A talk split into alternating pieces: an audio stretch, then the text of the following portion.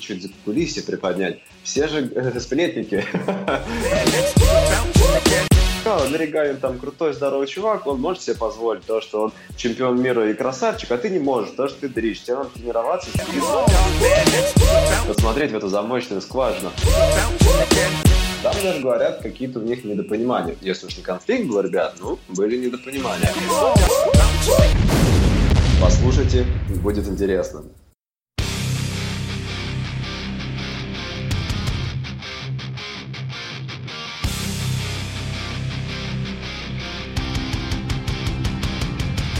Привет, меня зовут Дмитрий Тюньков, вы слушаете третий выпуск Skillcast, в котором мы сравним кроссфит с кросслифтингом и поймем, каким спортом нужно заниматься современному человеку. И со мной по традиции на связи Сергей Бурцов. Всем привет, ребят. Вот, сегодня мы разберем самые такие движовые силовые движухи, да, так сказал, вообще интересно. Но, а если серьезно, как Дима сказал, выявим различия между кроссфитом, да, нашими функциональными интенсивными тренировками, кросслифтингом и даже затронем нашу тему силовой экстрим. И с нами на связи топовый атлет всех этих видов, главный тренер CrossFit-завод, это Андрей Кражиновский. Да, всем привет. Ну, даже не просто участник по кросслифтингу, а как бы это победитель, абсолютный победитель. Чемпион. Да. Я, кстати, помню эту тему, когда Коля Воловиков, ну, для слушателей скажу, или Воловиков, а там все обижаются, что я Воловиков называю. Воловиков, да. Он подходил на Большом Кубке, или где, забыл, на соревновании, говорил, ну, ты бы еще там взял бы вес меньше. Дело в том, что в кросслифтинге там весовой категории, да, и Воловикову нужно было там больше поднимать, да, вес, а Андрею меньше. Да, он был 100 килограмм. Да, но в итоге Андрей все равно победил, это было как бы круто. Андрей, а расскажи в двух словах о себе, там, сколько тебе лет, где родился? Ну, мне уже 32, через 3 дня будет 33. Огонь, 33, скоро мастера, только геймс. Да-да-да, уже скоро мастера, 35+, а там 40+ не за горами.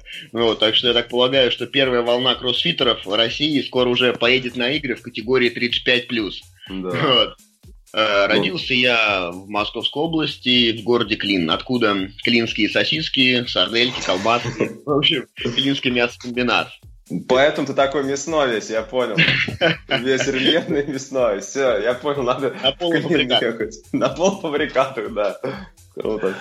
У нас в первом подкасте, кстати, когда мы записывали и знакомились с Сергеем, у нас получилось так, что Серега тоже начал сравнивать свой город и вспоминать, какие были личности и жили в этом городе. У нас там были, по-моему, поэты, писатели, да, Серега? Да. Ну, это так и есть, на самом деле. А у тебя, Андрей, сосиски. Ну, тоже неплохо. Тоже неплохо, да. Хорошо, а... Как понимаю, ты сейчас работаешь в CrossFit-завод, да? Ну, не только там. То есть мое увлечение спортом и трудовая деятельность, если можно так сказать, со спортом постоянно шла в параллель моей работы в МЧС. То есть с 2002 года, кроме всего прочего, я работаю в структуре МЧС. Сначала я отработал 10 лет при погонах, теперь я снял погоны, я являюсь, то есть мы относимся к муниципалу, да, то есть я был пожарным, сейчас я спасатель пожарный в пожарно-спасательном центре, который курируется непосредственно правительством Москвы. Вот, ну и параллельно, наверное, в 2002 году я поступил на службу, и где-то в конце 2003 года я начал работать тренером. То есть у меня прям вот эти две мои профессии, они идут параллельно. И начались практически одинаково в одно и то же время. И сейчас, да, я работаю в 207-м пожарно-спасательном отряде, который базируется в Москве-Сити. И параллельно, да, я являюсь главным тренером кроссфит-клуба «Завод». Вообще класс, Андрей, то, что вспомнил, да, что ты еще и пожарный, в МЧС трудишься. Скажи, а почему ты погоны снял? Вроде же, насколько я знаю, без погон не очень-то по деньгам выгодно. Нет, в погонах же выгоднее по деньгам, по зарплате. По деньгам, в принципе, одинаково. Просто, как, знаете, есть такое выражение, что я люблю свою страну, но ненавижу государство. Я понял. Нас интересуют только деньги. Мы спросили... Интересует прежде всего человеческое отношение. Потому что, опять же, то есть, общаясь в среде спортсменов, да, то есть, когда выезжаю куда-то на сборы, на соревнования, мне очень приятно. И потом, когда приходилось возвращаться, опять же, в погоны, да, вот в эту всю рутину, ну, то есть, люди... Такое ощущение, что я говорю с людьми на другом языке, что мы живем на разных планетах. Ну, как бы, те, кто служил в армии или имеют представление, да. Те меня поймут. Я согласен, я тебя понимаю, Андрю. Когда я с тобой познакомился, у тебя образ такого пожарного, знаешь, как из американских комедий, который забегает с магнитофоном, кричит, здесь очень горячо, я буду тушить, да? Но я эту шутку сказал к тому, то, что ты реально имеешь, наверное, одну из лучших форм по внешнему виду, потому что ты нереально огромный и рельефный парень, вот. И поэтому хочется тебя еще спросить, ты же являешься мастером спорта по пауэрлифтингу, да, вроде еще? Ну, у меня... Расскажи подробнее, да, какой у тебя бэкграунд, да, до кроссфита, и почему ты именно выбрал кроссфит, где познакомился с ним? Расскажи нашим слушателям. Ну... Собственно говоря, спортом я начал заниматься лет с 14, как и большинство наших, так сказать, соотечественников, все началось с карате. Да? То есть мне кажется, что через карате прошло очень, мне кажется, я тоже. 70 людей. Это точно. То есть было карате, потом после карате я пошел в подвальную качалку. То есть это прям меня всегда прельщало занятие с тяжестями. Параллельно я стал заниматься рукопашным боем. И вот эти вот два вида спорта шли рука об руку, можно сказать. После того, как я устроился работать пожарным, где-то через 3-4 года я попал в сборную Москвы по пожарно-спасательному спорту. То есть это ведомственный вид спорта со своими мастерами спорта и больше напоминает спринт с барьерами. И получается, что... Лет 5 я занимался одновременно всеми тремя видами спорта. Я участвовал в рукопашке, по лифтингу и бегал за сборную Москвы. Получается, что я стал трехкратным чемпионом России по рукопашному бою. Мы стали в команде чемпионами России по спасательному спорту. И я выполнил мастера спорта по пауэрлифтингу. То есть по трем видам спорта я являюсь мастером спорта. Да, это очень круто. Очень круто. Всегда все равно как бы было желание поднимать тяжести. Вот. Но, опять же, произошла травма на сборах еще. Когда на сборах был, произошла травма плеча, которая, в принципе, стала началом конца моей карьеры в плане единоборства. То есть это постоянные вылетания плеча, это постоянные травмпункты. В итоге я дошел до ЦТО, зашивал плечо, после чего была реабилитация, потом опять повторная травма. И то есть я понял, что вот эти вот ситуационная работа в единоборстве, она все-таки для меня неприемлема. И я перешел просто тягать железо. Где-то в 2011 году... Там, где я тренировался и работал уже в фитнес-клубе, мне сказали, слушай, а есть такое направление кроссфит, не хочешь попробовать? Я такой думаю, надо погуглить. Зашел в интернет, зашел на сайт crossfit.com, пошарился, посмотрел. И, то есть, главный вопрос, который задает любой спортсмен, а что делать-то надо? То есть, что надо делать, чтобы что-то там выиграть? Да. То есть, как бы, полазив где-то минут 20 по сайту, информацию по кроссфиту почитав, я не понял, что, собственно говоря, требуется от кроссфита, от кроссфитчика, да, то есть, и думаю, какая-то херня, наверное. То есть, и в 2012 году, потом как-то я наткнулся, анонсировали, что будет первый чемпионат. Я думаю, ладно, интересно. Вот, в 2012 году я принял участие в отборах, то есть я отобрался Сначала... Как отборы прошли, Андрей? Наверное, задохнулся, умер, да? Нет? Ну, сначала был такой первый там комплекс, нужно было отснять и отправить, да, первый этап был. Это были трастеры с гантелями и запрыгивания. Нужно было делать там 3-6-9 в течение 12 минут, что-то такое. В общем, я сделал вроде нормально, где-то в серединке, думаю, ну все, теперь я понял, что надо делать, сейчас я начну. И... То есть мы стали готовиться к следующему этапу. Это было два комплекса, которые нужно было приезжать сдавать. Мы делали ДТ с 60 килограммами и 50 подтягиваний, по-моему, 100 отжиманий, 200 приседаний, что-то такое. Но, учитывая, что в 2012 году кроссфита в нашей стране не было вообще как такового, и все тренировались кто во что гораст, кто как может, кто где-то что-то подсмотрел, по наитию, да, вот, кто как подумал, что правильно тренироваться нужно. И... Так сказать, я делал обычно такое достаточно было простое упражнение. Я делал тановую тягу, приседания, жимы и взятие на грудь. Вот. 5 подходов от... По 3 раза. Ну, от 10 до 30 раз. Да, это нормальный объем. Ну, это советский тяжелоатлетический метод такой, естественного отбора. И кто не сломался, тот станет сильным. Вот, в этом-то как бы да, ты вот правильно сказал, что сломался. То есть, в итоге на такой подготовке я сорвал себе спину. И на отборочный я вышел сорванной спиной. То есть, у меня было такое состояние, что, например... На ДТ, да, там, где нужно сделать 12 становых, 9 взятий на грудь и 6 толчков, где-то после 2 кругов спину начинала дико, поясницу начинала дико сводить, дико спазмировать. Вот. В итоге я отобрался, спину лечил, но к соревнованиям первым так ее не долечил и вышел, опять же, с травмированной спиной. И, то есть, там, где в первом комплексе мы толкали, бегали, вроде ничего, вот, а в полуфинале нужно было грести. И на гребле, учитывая, что грести тоже умели только единицы, потому что гребли почти никого не было. Не было, да. Да, то есть как это делать? Это как тяга вертикального блока, да? То есть... Груди. Типа того, да. И горизонтального блока. Горизонтального, да. Да, вот. И в итоге, то есть, получается, после первого круга спина забилась, и остатки задания я доделывал, опять же, на такой спине, кряхтя. Меня тогда еще моим судьей был Евгений Экштайн. Меня даже не сограли. Да. Да, это прикольно. Как раз.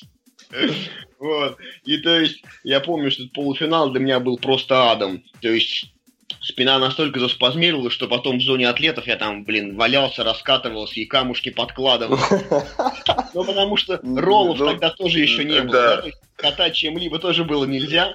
Такой у нас был деревенский кроссфит.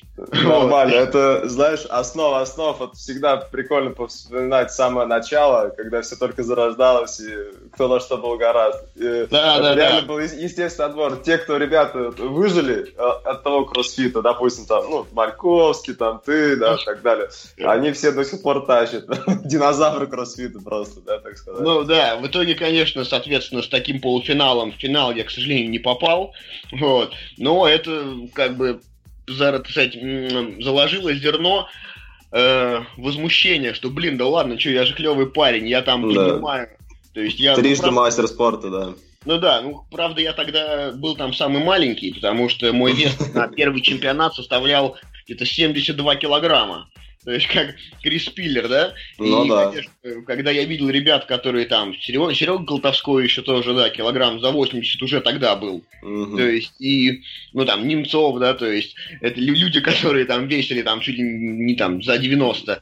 И мне казалось странным. Что такое-то? Почему это я не могу этих лосей обогнать? Для всех, кто пришел, из спорта, все привыкли к весовым категориям. Кроссфит, конечно, сломал полностью шаблон, да, такое спортивного соревнования, можно сказать. Поэтому тему нас, наверное, и зацепил то, что почему я не смог. Да. Дальше. Вот, но здесь, опять же, могу сказать, что изначально, как мне кажется, если сравнивать 2012 год и вот сейчас, по прошествию времени, если возьмем того же самого Криса Спиллера, да, то есть американского топового спортсмена, который тоже весит 70, начинал он выступать 68, потом 72 он стал весить, это его максимальный вес. Вот. Могу сказать, что если бы веса на штангах не повышались вот за эти 5 лет, то я думаю, он бы имел до сих пор неплохое... Ну, понятно, да. Да, потому что все-таки с такими вот средними весами и с большим количеством гимнастики и кардио, в принципе, веся даже 70-75 вполне реально было, да, то есть акцент на слове «было» — конкурировать. Ну, вот. Да. Но сейчас постепенно веса растут, и, конечно, там в финале 2012 года на нашем национальном чемпионате 21-15-9 подтягивание и рывок в сет со штангой 40 килограмм, то есть сейчас, конечно, такой халявы не будет нигде. Будет 90 минимум, да. Ну, 80, я думаю, 80, да, примерно, да. Есть 20, ну да. То есть в два раза веса увеличились, и сейчас, конечно, все равно ребятам, кто весит где-то килограмм 70, им достаточно тяжело конкурировать. То есть, набирайте вес, ребята, совет от главного тренера. Качайте банки, ешьте гречку. Хорошо, Андрей, классно рассказал, погрузились мы во все это замечательное прошлое, во все то, как начиналось.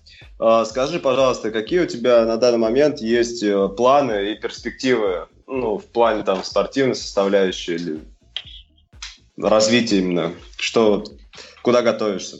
В двух словах. Тут как бы план это, к сожалению, опять же, в нашей стране очень сложно забегать вперед. И план это может быть масштабные, но их реализация, то есть да, нужно быть реалистом.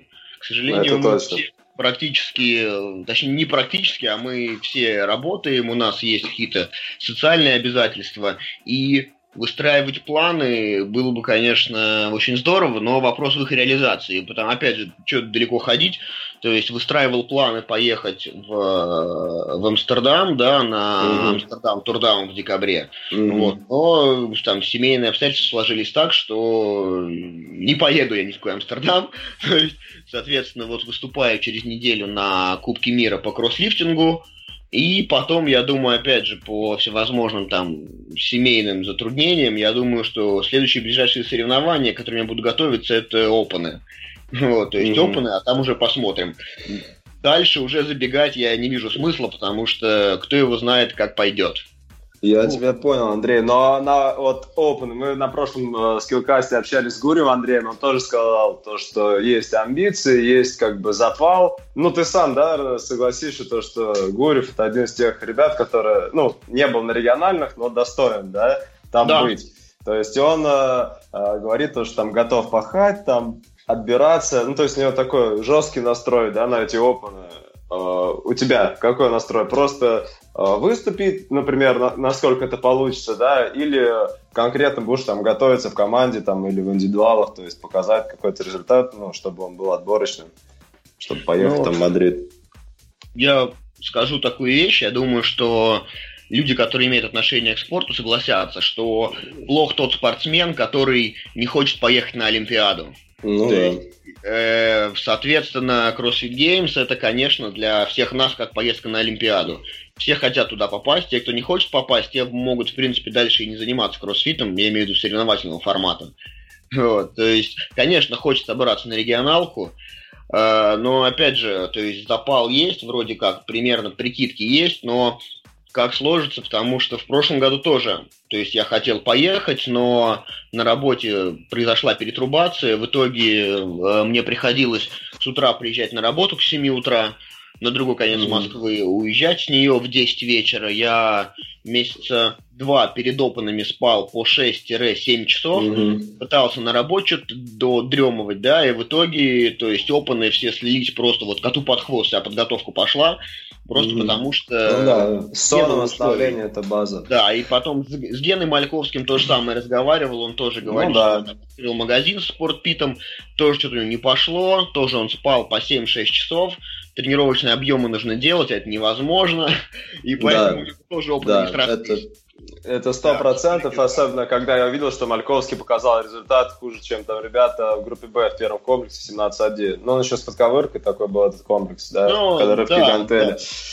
А вот смотри, коснулись мы социальной нашей составляющей, там, ну, то есть работа, спорт, да, то, что спорт это, ну, условно, как еще, наверное, у кого-то из детских мечт, так сказать, или целей, да, ты упомянул Олимпиаду, да, такие, ну, как конечные отправные точки, где поучаствовать. И вот такой вопрос хочу задать. Кроссфит у нас же молодое направление, особенно, да, вот в России. И возможно ли найти спонсоров, и как у тебя это лично происходит?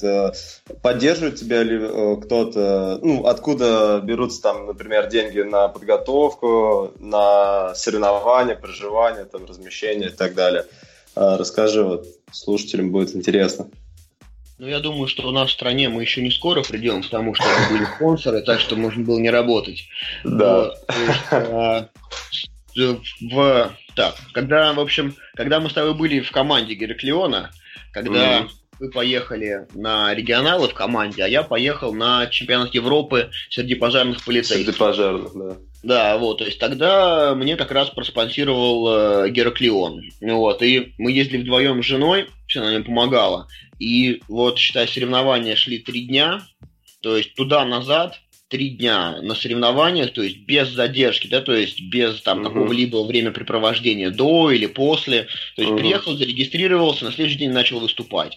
У нас на двоих вышло где-то 150 тысяч в Испании. Да, съездить, нормально. Вот, то есть, ну, не включая там еще перед этим был регистрационный сбор $50, плюс еще виза была оформлена, да, то есть... Ну, это все погасили тебя? Ну, да, мне все компенсировали, я очень благодарен за это.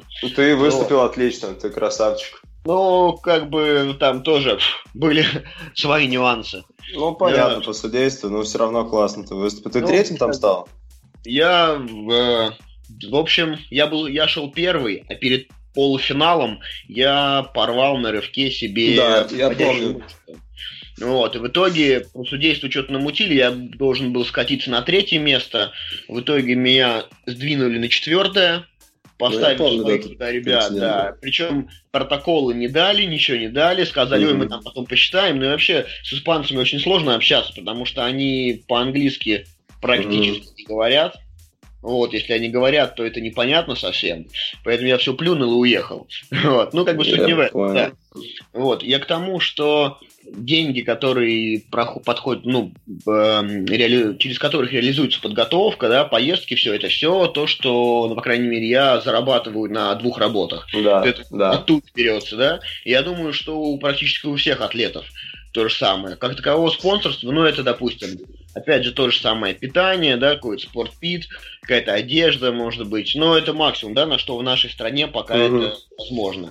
Потому что... Просто... Да, ну, говори. Да, знаешь, что тебя перебил. Хочется, особенно для слушателей, как бы так подчеркнуть, такую ремарочку сделать, то, что, ну, например, наши соцсети, они постят как бы иностранных атлетов, да, там, тот же там Карл Гудмансон, допустим, там, отличный у него рывок, там, призер, там, Games, ну, и много любителей кроссфита можно увидеть таких постов, ну, когда же там наши, да, там, начнут рвать, там, да, там, Games, там, и так далее, то есть начинают сравнивать, например, уровень мастерства профессионального, тренерского, типа, не могут правильно подготовиться, да, не знают они той магии, как у американцев. Но на самом деле, да, все начинается со снов, как я говорю, если у тебя нет должного восстановления, там, питания, тех же, там, не знаю, денег или там социальной составляющей, как ты говоришь, то в высоком уровне даже, в принципе, стоит не задумываться. То есть, если ты атлет геймс, да, или атлет даже регионального уровня, по-хорошему, то есть, твое сосредоточение должно быть только на спорте. А наши ребята, я считаю, ну, вот вообще все, кто есть в топ российском, очень талантливые, да, потому что все работают на 1-2 работах и просто между делом тренируются, и удается еще, да, на европейский, международный, ну, туда он отбирается и там достойно выступает. Потому что если мы посмотрим на европейцев, особенно американцев, все сидят на контрактах. То есть, да, спорт, получается, основная работа. Вот, ну, в принципе, просто мы подвели к такому ответу. Но я все могу равно... Могу сказать даже, вот, опять же, инсайдерская информация. У меня есть подруга, которая раньше была в берлоге в Новосибе, да, то есть работала, тренировала. Сейчас она уехала в Лос-Анджелес тренировать, работать. И я с ней списываюсь, она говорит, что... Я, говорит, поняла, в чем разница.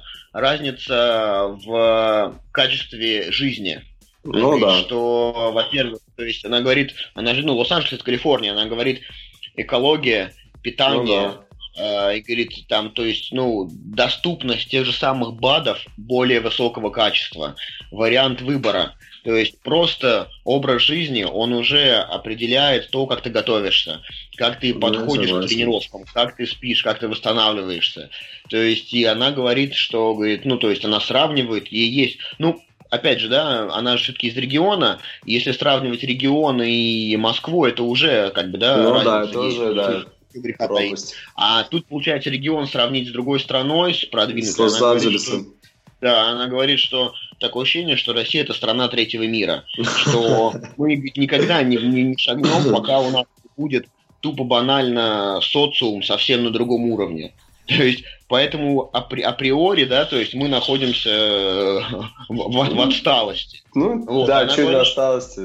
Ну, да, и она говорит, что... И там, говорит, есть люди, то, что мы думаем, что они ленивые, она говорит, нет, там есть люди, которые готовы пахать, которые пашут тоже как лошади, и не, там, то есть не зажравшиеся американцы какие-то, да. То есть тоже такие же, как и у нас, тоже, которые готовы умирать на тренировках, что делать, работать, вот. Но только, грубо говоря... те усилия, которые вложили мы здесь, да, то есть что мы получили с этих усилий, и что получили они с этих усилий, и в плане отдачи от тренировки, и в плане отдачи от социума, от работы и от всего остального, да, то есть это несоизмеримо. Да, интересно, да, такую инсайдерскую инфу послушать. Понятно. Андрей, смотри, будем двигаться дальше, у тебя есть свой блог на YouTube, да, расскажи, сколько у тебя там подписчиков, о чем блог... Как давно ведешь? Вкратце, ну, блог... так, немного. Блог я начал вести где-то, сейчас скажу, где-то в 2013 году. Как раз мне тоже посоветовали ребята, говорят, что типа, вот, давай, что-то заведи свой блог, потом будешь зарабатывать на этом деньги, то есть будешь делиться полезной информацией. Вот. Это было как раз вот в тот период времени, когда YouTube еще нормально платил деньги своим блогерам. Сколько он платил? Ну, я не знаю, я этого не застал. Было очень много рекламы, через YouTube реализовывалось. Потом компании подвели статистику и сделали вывод, что реклама на YouTube неэффективна, и практически все компании вывели свои деньги и рекламу с YouTube. И, соответственно, многие блогеры просели по своим денежным потокам, да, и пришлось им, походу, выйти на работу на нормальную, а не просто сидеть дома. Снимать видеоролики. Вот. И поэтому, то есть, я поснимал в удовольствие, но потом, чем глубже я стал погружаться в кроссфит, чем больше тренировок, больше всяких восстановительных занятий было, да, то есть, тем сложнее, потому что ты снимаешь сам, ты монтируешь сам, накладываешь звук сам, делаешь все сам. На это тоже все нужно время. Да. И чем больше тренируешься, тем меньше времени на это. Поэтому я сейчас перешел больше в Инстаграм, чем на YouTube. Иногда что-то туда снимаю, но опять же, просто потому что времени не хватает. Плюс люди пишут, людям нужно что-то отвечать.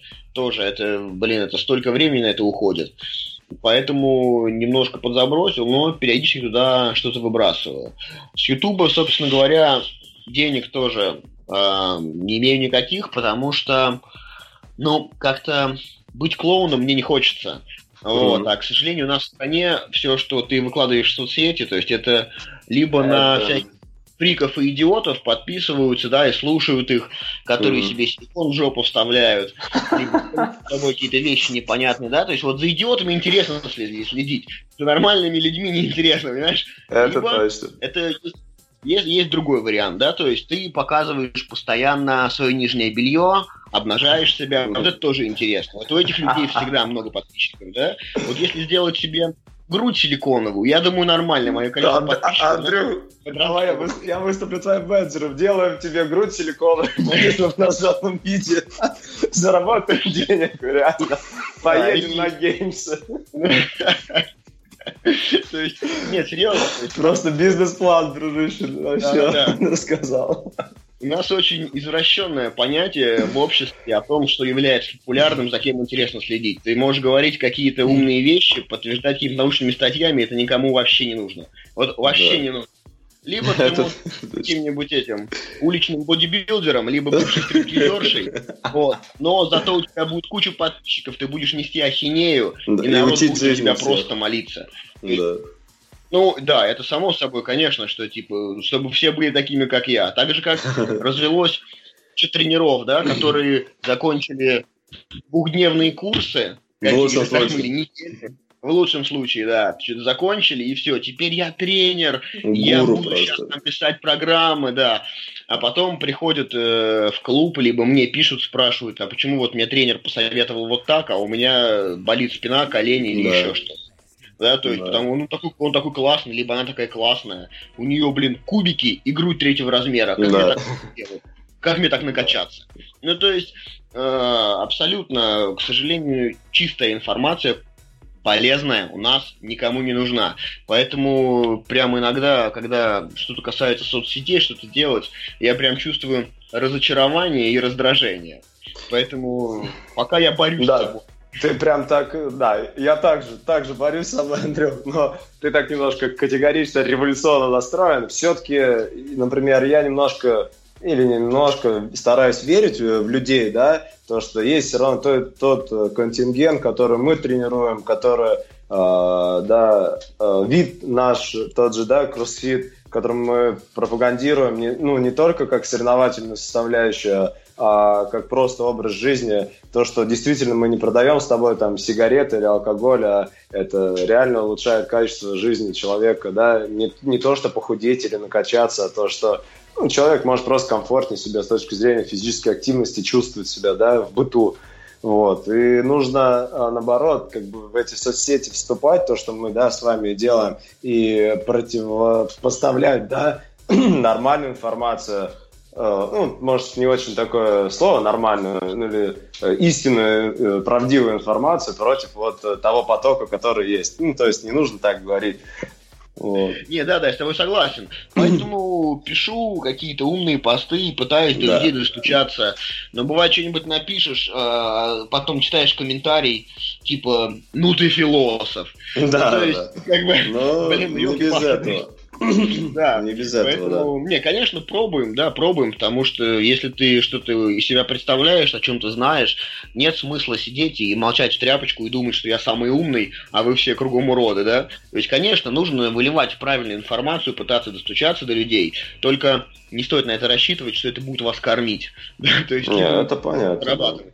То есть это хобби, это ваше хобби по улучшению окружающего мира. А там уже выльется оно что-нибудь полезное или не выльется. Думаю, что в Америке, либо в какой-нибудь европейской стране это вполне могло бы вылиться во что-то полезное. В нашей стране до этого, я думаю, мы дойдем не скоро. Если учесть, что, опять же, с инсайдерской информацией, да, что мы отстаем от развитых стран в этом плане лет на 7-8, то, ну вот как раз примерно... Это немного. 7 лет можно потерпеть, как раз ты уже мастером будешь. В категории 40+, как раз, когда мы в 40+ выйдем с тобой, можно, да, будем мы уже тогда развивать кроссфит. Да, ну, у меня, на самом деле, такая позиция, нужно надеяться на себя, да, стараться, и, как говорится, если долго мучиться, что-нибудь получится. Но это заложено, наверное, теми советскими учителями, да, тренерами, педагогами, то, что нужно стараться, пахать, и кстати, тогда вот, победим весь мир.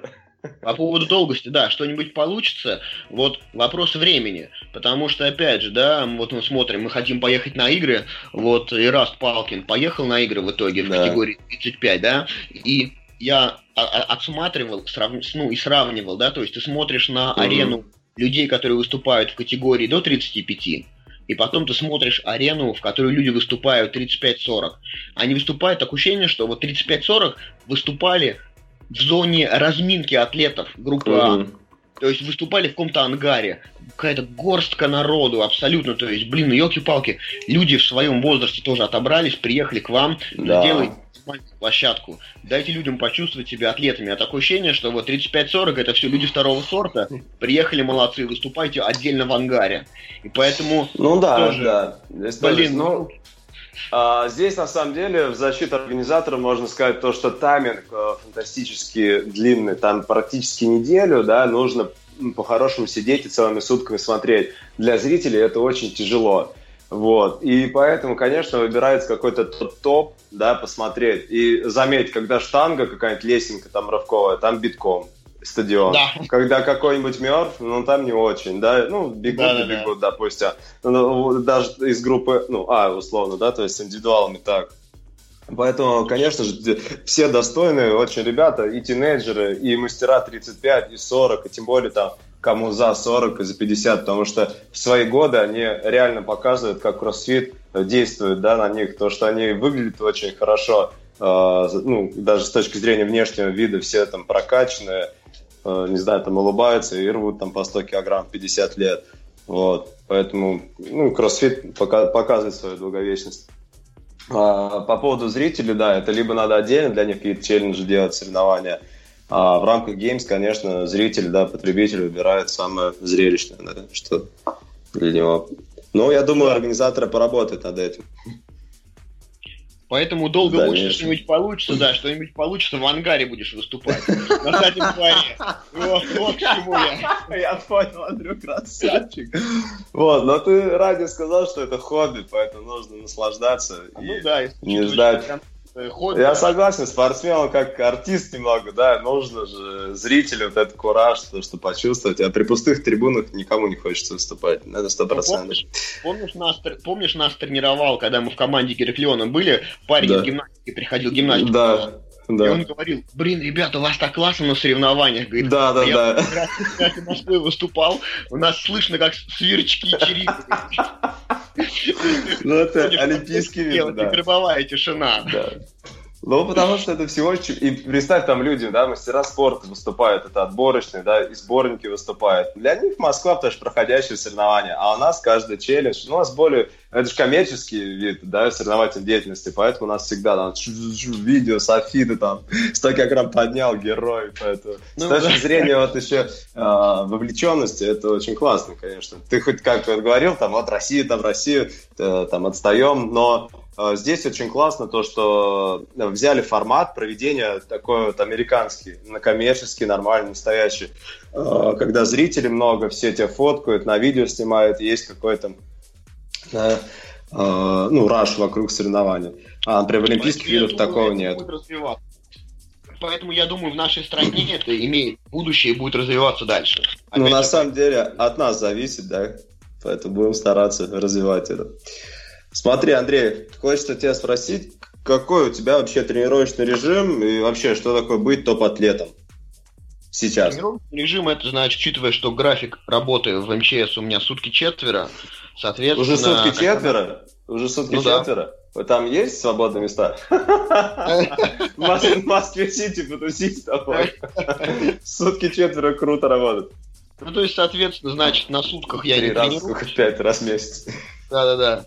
На сутках я не тренируюсь, там и так хватает физической нагрузки, и прочее. А вне суток, соответственно, 4 дня, это значит, за 4 дня я провожу по 2 тренировки в день.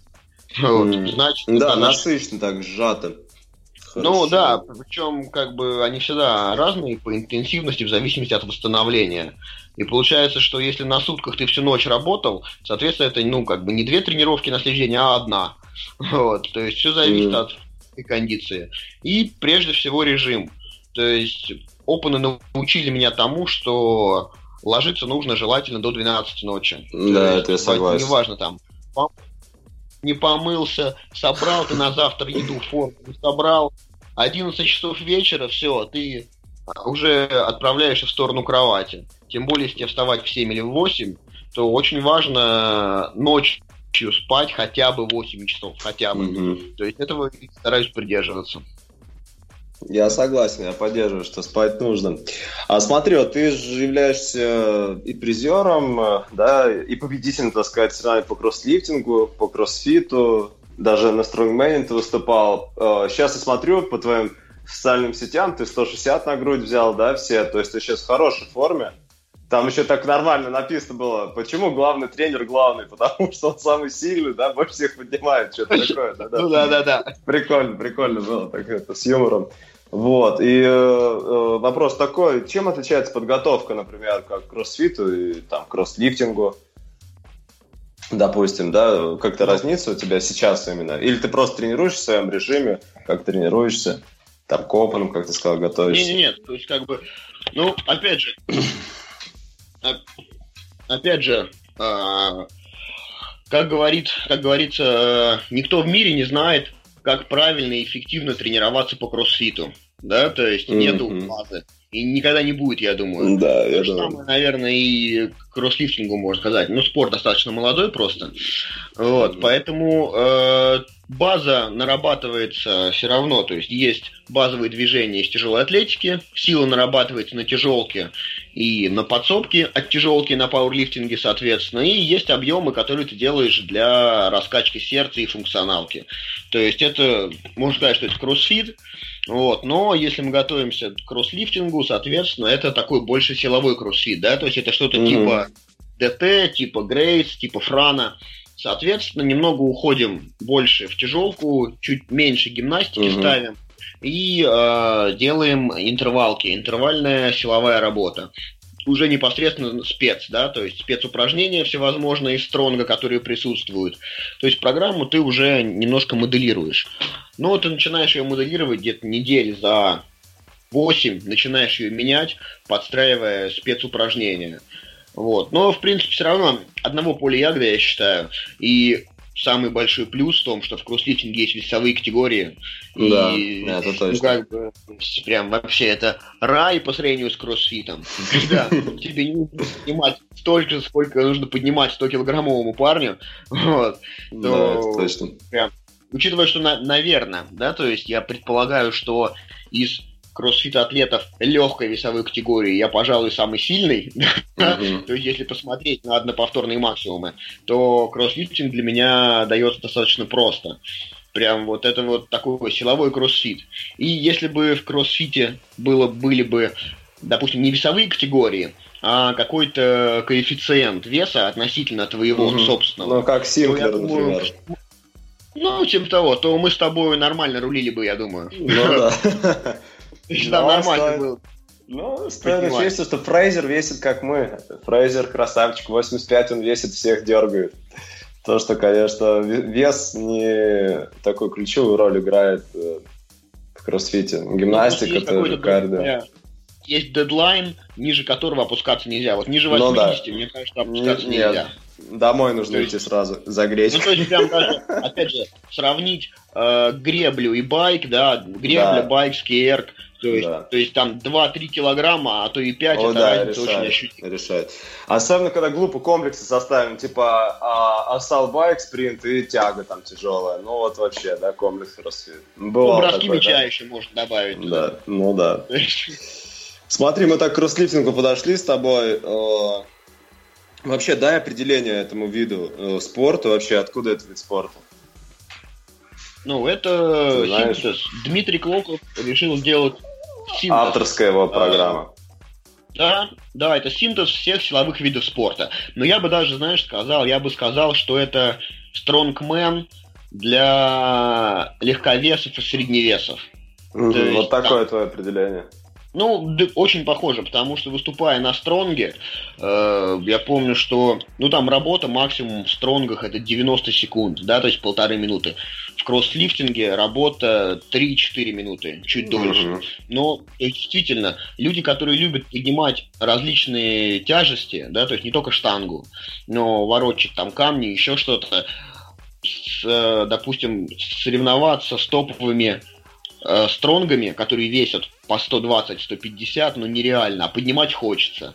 Вот, то есть, действительно, у нас в стране, опять же, очень много людей, которые в состоянии поднимать большое количество свой собственный. То есть, опять же, ты мне говорил, да, что вы когда в Испанию ездили на регионалку, что такие мышечные ребята только из России приезжают. Да. Российских атлетов прям вот вид. Знаешь, что вот они из России приехали. А что когда приехал, да? Да, и видел, когда... Реально, в нашей стране как-то вот любят тягать, любят поднимать. Да. Вот, поэтому, котики, мне кажется, все что... Все из железа. Ну, типа... Ну, тоже, знаешь, как сказать, кочки. После фит-лиги, я помню, что мы когда стояли на стенде на SN PRO после первой фит-лиги, мы там поднимали штангу, подходили ребята здоровые и смотрели, как мы делаем взятие, как мы швунгуем, они такие, блин, чем они поднимают? Я не понимаю, чем они поднимают? Конечно, да. Они же такие небольшие. Да. Тяжелоатлетика вот. Там-то, да, ну, классно, поэтому... что скоростно-силовой. Ну да, поэтому поднимать любят, и почему бы не дать возможность ребятам посоревноваться. Поэтому я думаю, что это, да, скорее всего, стронгмен, ну, разновидность стронга, направленная как раз на людей из разных целевых категорий, и плюс это система, которая объединяет всех силовиков. Гиревиков, стронгов, лифтеров, атлетов, так что прям вот в удовольствие, что называется, да, то есть хочешь поднимать, поднимай, но только на время и кто быстрее. Да. Клоков очень... красавчик. Да, вот он сравнить, да, вот так кроссфит, кросслифтинг и силовой экстрим. То есть кроссфитинг, он так посередине находится, да, да, между, да, как раз, да, между кроссфитом и силовым экстримом, как ты сказал, для легковесов из силового экстрима и для тех кроссфитеров, которые не очень любят, в принципе, как и Дима Клоков сам это говорит, там прыгать на коробочках, прыгать на скакалках, а любят, да, потягать именно железо, показать вот этот кураж, да, настоящую так мужицкую силу, как он там может выразиться. Своим басовым голосом. Но вот ты как сейчас готовишься, Кубок мира такой, впервые, всегда мы знаем, когда виды спорта зарождаются, там можно выстрелить, да, как бы получить какие-то титулы, ну и для себя как хобби, может какие-то там деньги заработать, там призовые, да, вроде объявили то, что за в каждой категории там, 1, 2, 3, 40, 30, 20 тысяч рублей и в абсолютке 100 тысяч рублей. Ну то есть понятно, не денег ради, я думаю, да, как просто приятный бонус, кто выиграет. А ты сам, как думаешь, будешь продолжать участие в кросслифтинге или все-таки на кроссфите будешь сосредотачиваться больше? Ну, здесь, знаешь, как бы халявы как тут не будет. Да, халявы не будет, как, понимаешь? Да, потому что здесь все равно, то есть, да, спорт молодой, но, тем не менее, им никто не занимался, и Дима пригласил туда на соревнования, опять же, топовых кроссфит-атлетов тех же самых, топовых тяжелоатлетов, то есть, ну, как бы люди из разных силовых видов спорта, которые тоже не с нуля пришли. Поэтому, мне кажется, здесь у всех одинаковые условия. То есть, как бы, все знают задания, да, у всех есть возможность потренироваться, то есть, ну, то есть, как у всех. Все снаряды находятся в Клоков база Тим. Туда вход свободен. Приезжай, тренируйся, тебя никто не ограничивает. В других местах этого нигде нету. Да. Так вот что, тебе, принципе, пожалуйста, нормальная... Да, я извиняюсь, что перебил. Нормальная популяризация вида спорта, да? То, что открывают свои двери, Клоков базы, да? Для всех, кто хочет, попробуйте. Да, попробуйте, либо закажите.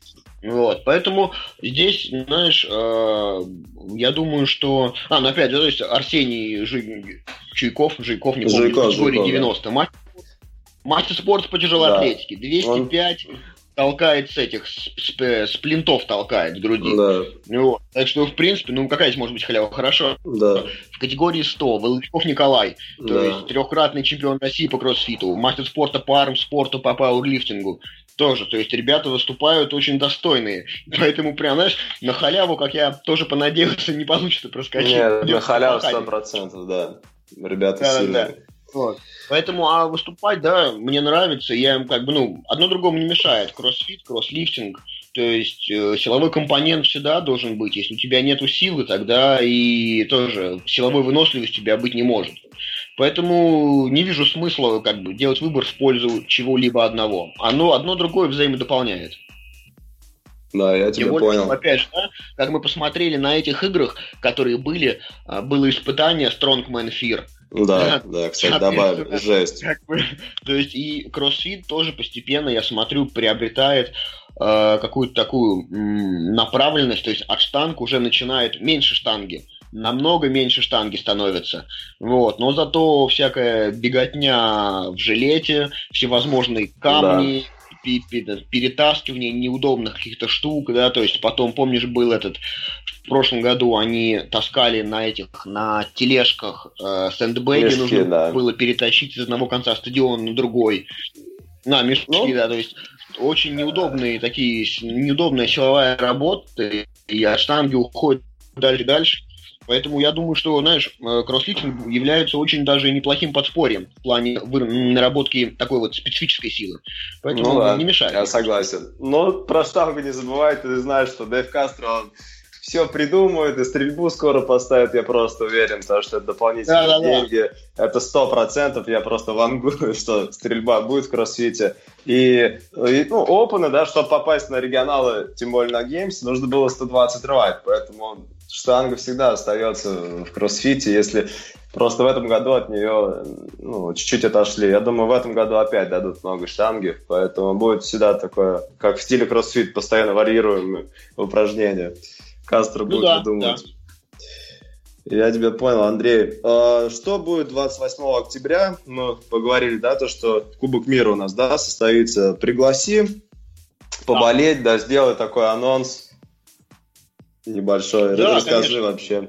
Да, в соцсетях сделаю, публикую, но, в принципе, как бы там рекламы и так достаточно. Это же будет проходить на базе международного спортивного... Как это? Международный спортивный... не семинар, а как его? Выставка. SN PRO. Международная спортивная выставка, международная спортивная выставка, соответственно, SN PRO, которая будет проходить 28-29 октября, то есть 2 дня подряд на ВВЦ, в стадионе, на павильоне Москва. Вот, поэтому там будет и тяжелая атлетика, и пауэрлифтинг, и армспорт. То есть там только не будет. То есть будет отдельная зона силовая, что, кстати, приятно, что, да, то есть все-таки на, так сказать, такой не совсем такой хардкорный фестиваль, да, выделили зону для силовиков. Еще с прошлого года, да, это начинается, что прямо у силовиков есть теперь у нас отдельная зона, да, так сказать, на фестивале фитнеса в кавычках, да, то есть приятно, что не только ходят полуобнаженные женщины и мужчины, которые показывают всем свое, какого цвета у них нижнее белье, а все-таки есть место для людей, которые что-то действительно могут поднимать и не просто там сверкать своими голыми булками. Вот. Так что приходите на SN PRO, там можно вкусно поесть, между прочим, там попробовать белковые батончики, да, то есть коктейли всевозможные, заодно посмотреть, как ребята поднимают, что-то там толкают. Вот. Анонсируем, конечно, еще в соцсетях. Круто, а у меня, кстати, вот такой вопросик есть. В прошлом году, значит, Клоков персонально, я слушал его интервью, и он рассказал, как он персонально каждому там атлету стучался там в личку, там ВКонтакте, либо еще где-то в социальных сетях, и приглашал на кросслифтинг, как раз-таки на SN PRO. В этом году в каком виде вообще, допустим, Андрей, тебя пригласили, либо это были какие-то отборочные, как сейчас... атлеты собираются к этому мероприятию, и это как проходит отборочным? Расскажешь?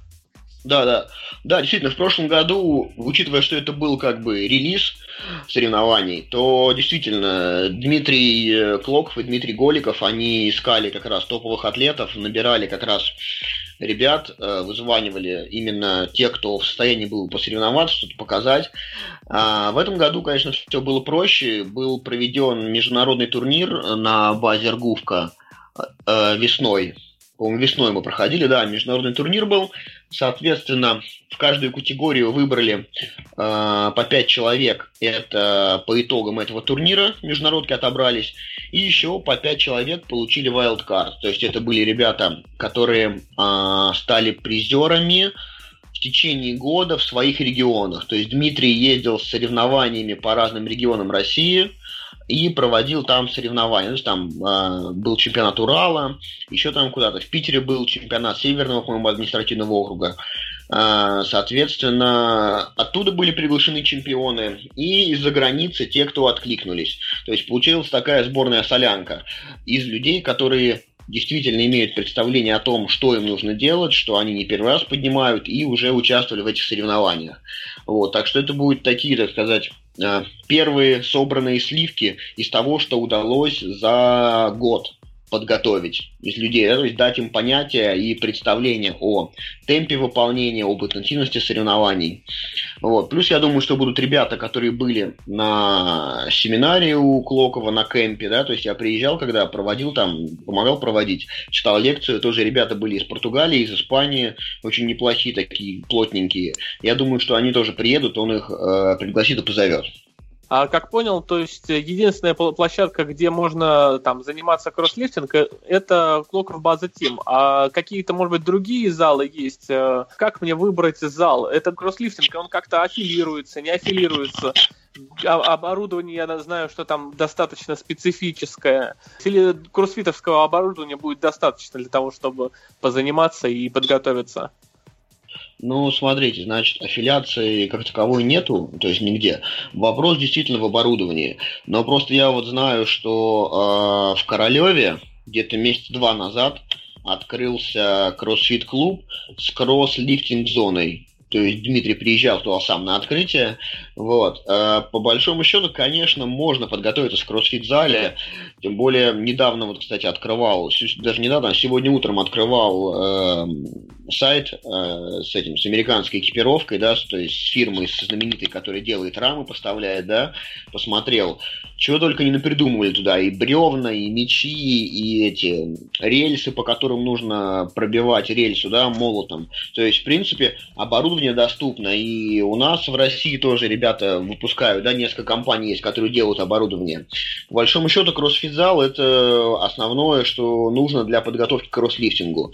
Единственное, что есть специфические снаряды, но, опять же, в том же самом CrossFit Idol в Гераклионе, в таких вот больших клубах у них все есть. Мячи у них есть, эти йог, коромысла у них есть, бревна у них есть, то есть сани потолкать у них есть, да, поэтому аксельные хваты тоже расширители сейчас везде есть практически, поэтому не могу сказать, что это прям требует действительно каких-то особенностей. Как бы тренажер бревно, который больше похож на окантовку покрышки. Вот он есть, по-моему, только в Королеве и у Клокова, да, в базе. Но, опять же, то есть это один снаряд из 7, который будет представлен на соревнованиях. Он не такой сложный в техническом исполнении. Поэтому я думаю, что очень такая прикладная работа и подсобка, даже не подсобка, а вот именно специфические движения с этими снарядами, их не так много. Та же самая гантели Стронга, может быть, не везде есть. Вот. Но как бы не стоит в приоритете. Если хочется подготовиться, можно приехать за 2 недели до соревнований, технику отточить, и, в принципе, если ты физически находишься в кондиции, то нет необходимости тренироваться там с этой гантелью либо с мячом все там 8-10 недель, которые ты отводишь себе на подготовку. Понятно.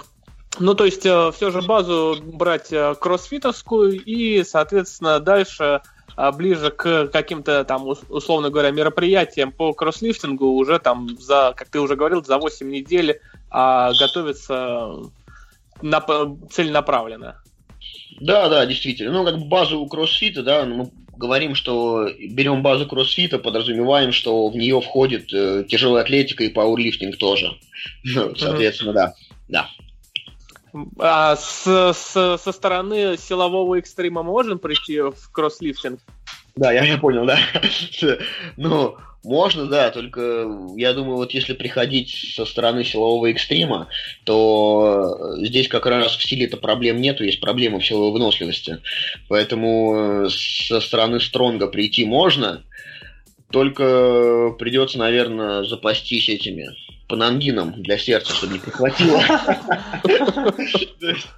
Потому что сила есть, а дышать не умеем. Здесь как бы ни в коем случае не хочу оскорбить ребят, потому что я сам отсматриваю периодически стронгусские соревнования, да, это классно, но ребят хватает на 1,5 минуты, а здесь придется поработать в 2-3 раза подольше, поэтому здесь, конечно, тем, кто со стронга приходит, им нужно очень много времени уделить непосредственно кардиоподготовке. А сил у них проблем нет, и поэтому, да, здесь уже будет немного смещен акцент в сторону дыхания. Людям, которые готовятся к соревнованиям, либо только начали заниматься, в общем, 3 совета. Ну, первый совет, конечно, режим, да, то есть обязательно соблюдайте режим. То есть это режим – это основа всего. Если у вас не будет режима, у вас не будет прогресса. Режим, я имею в виду, это необходимое количество сна, питание и вставать и ложиться в одно и то же время. Это, пожалуй, первый совет. Второй совет – тоже очень немаловажный, учитывая, что в нашей стране проблема с тренерами, потому что одни тренера либо живут старыми мерками, да, Советского Союза, и уже не понимают, что давно все изменилось, и давно там появились тейпы, миостимуляторы и прочее, прочее, прочее. Вторые тренера, как я говорил уже, да, то есть проходят двухдневные курсы, становятся тренерами по кроссфиту международного образца и начинают тренировать людей, не умея поднимать штангу. Поэтому второй совет, да, это умейте чувствовать себя. То есть никто, кроме вас, не сможет почувствовать, чего вам не хватает. Силы, выносливости, либо если где-то что-то закололо, где-то что-то начало ныть, либо тянуть. Да, то есть вы должны уметь хорошо себя чувствовать. Это второй совет, то есть никогда не забывайте вот про эту связку «я» и «мое внутреннее я», да, то есть что оно вам подсказывает. А третий совет... пахать. Как говорил мой, говорила, когда в 12-м, даже в 13-м году, когда я начинал готовиться ко второму чемпионату по кроссфиту, мой тренер по тяжелой атлетике, она говорила мне: понимаешь, говорит, ты, говорит, не смотри на других ребят, да, то есть сколько они весят, сколько они поднимают. Она говорит, есть, у всех есть своя какие-то предрасположенности, одаренности, да, то есть у кого-то сила, у кого-то выносливость, у кого-то там быстрое восстановление. Она говорит, что упорство – это тоже способность. Упорство – это тоже то, чем человек одарен. То есть она говорит, кто-то там первые 2 года будет выигрывать на своей силе, а кто-то из-за того, что он более упорный, 2 года подождет, он начнет выигрывать потом. То есть поэтому будьте упорными. Быстро хорошо не бывает. То есть невозможно за год или за 2 сразу подготовиться, что-то выиграть.